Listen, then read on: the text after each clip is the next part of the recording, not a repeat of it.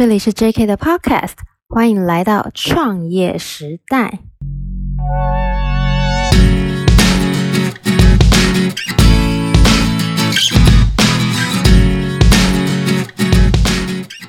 Hello，大家好，欢迎收听 JK 的 Podcast《创业时代》，我是 JK 的板娘 Irene。在我们经营 JK 的过程中啊，有件事情关乎 JK 的存活极为重要。今天要来跟大家说说指标性产品或者是代表作这种东西，这个观念到底有多多么重要呢？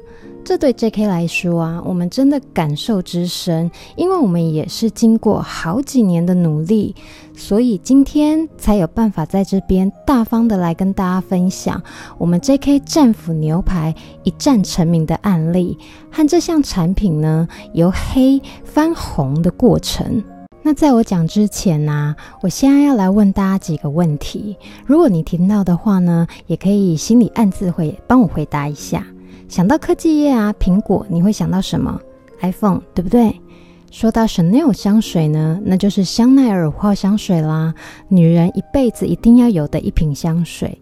那说到迪士尼卡通呢，大家一定就会想到米老鼠，或者是近几年很流行的 Let It Go 冰雪奇缘，有没有？真的很红很红。那还有这几年让任天堂咸鱼翻身的，你会想到哪个游戏呢？答对了。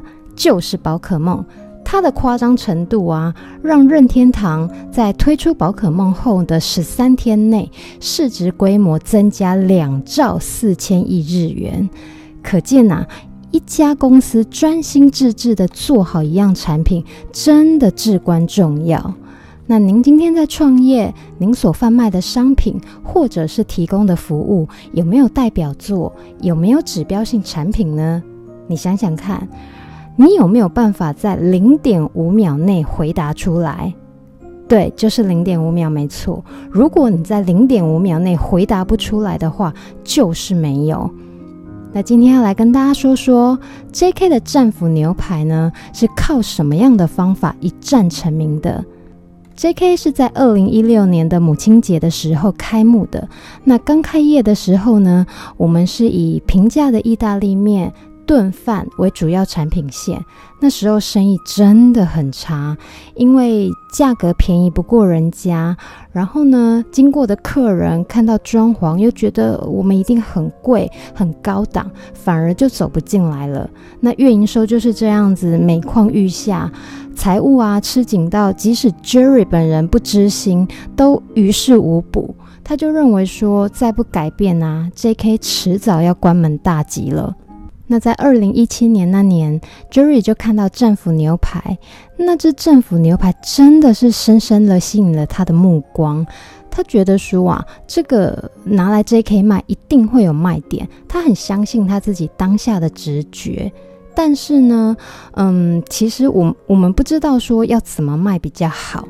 那 Jerry 就觉得说，呃，我们菜单的产品呢还不够好，他就想要把意大利面这些主产品线呐，把餐厅转型为排餐专门餐厅，主推战斧牛排。起初这个想法啊，内部人员大家就是意见很分歧，那大多啊是不赞同的，就连主厨当时也反对。因为他觉得成本很高，做工繁杂，那势必售价你就不可能卖便宜，大家也会担心说高单价会不会吓跑客人。但是啊，看在 Jerry 的眼里，他觉得不是价格的问题，也不是客人消费不起，而是我们的价值感都还没有做出来。刚好那时候 JK 有位客人，他后来也是我们的朋友。那这位朋友呢，他是做电商的。有一次，他就很开心的跟 Jerry 讲，他说：“哎、我的老师在脸书上分享了你们 JK 的料理，说很好吃。那他说他的老师是很厉害，是电商界大师级的人物。他老师说 JK 的东西好吃，那表示你们 JK 真的不错，才会被他称赞。后来啊，在朋友的建议下，他就说：嗯、呃，或许你们可以和我这位老师请益，呃，请教经营的方向这样子。那这位电商界的大师呢，名为邱玉婷，外号小黑，他同时也是我们 JK 很重要的贵人之一。透过朋友的介绍下，我就和 Jerry 非常诚心诚意的请小黑和他的太太，呃，到 JK 吃饭这样子。那 Jerry 就问小黑说，他想要卖美国籍黑战斧牛排，要怎么卖会比较好？然后当时小黑就很明确的跟我们说，战斧牛排这个东西，它的视觉感很大，很适合聚餐。然后如果你是规划成四人或者是六人套餐，当成 JK 的呃特色主打，应该会很有卖点。然后啊，他也知道说，呃，Irene 有在经营 FB 粉丝团，他也很无私的教我一些经营粉丝团的方法。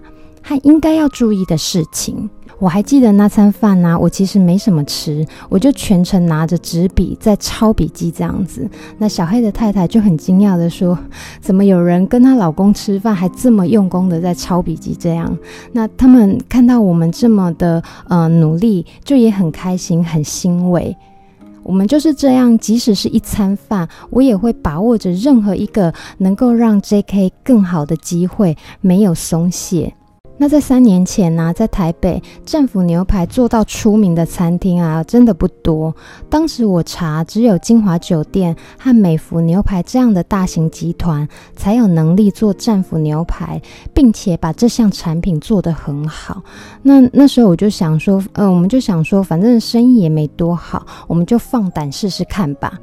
于是我们就从成本分析开始思考。套餐的丰富性，比如说像是前菜啊、沙拉啊、面包啊、意大利面、炖饭，一直到主餐战斧牛排，然后我们去制定比较能够被呃客人接受的价格。那在行销方面呢、我们就是寻找我们的同温层客户，然后请来非常厉害的摄影师帮我们做一系列的呃产品形象这样子。那经过一段的时间还有努力。这个美国极黑战斧牛排终于让我们在台北闯出名号，就真的是名副其实的由黑翻红。后来啊，有很多科技业大厂、跨国集团、上市贵公司，他们聚餐的时候啊，就都选择来我们 JK 吃战斧牛排，而且是指明就是要一桌一只这样子。那我曾经在我们的创业故事里面有写到过说，当你做一只战斧牛排好吃啊，那个不意外，因为你只要很仔细、很用心的照着食谱做就可以了。但是啊，你要做到第一万只战斧牛排都一样好吃的时候，那已经不是单单只有厨艺部分好不好的问题了。这其中啊，包含内场管理。外场服务、口碑宣传、形象建立，这些由内到外所有的环节、所有的努力，通通都是造就一家公司、一间餐厅、明星商品会不会热卖的主要原因。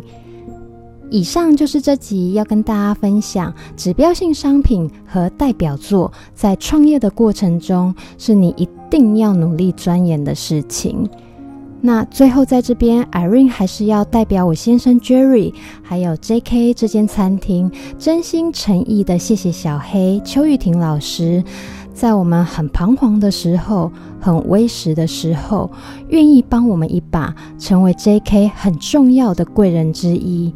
那我也相信，我们能报答小黑老师最好的方式呢，就是好好的经营好 JK 这间餐厅，把它越做越好。那今天谢谢大家的收听。如果您对我们 JK 这间餐厅有兴趣的话，欢迎上 Facebook 搜寻 JK Studio 新意发料理，按赞加入粉丝团，追踪我们。那别忘了，本集节目记得帮我们订阅、评论和分享哦。我们下集见，拜拜。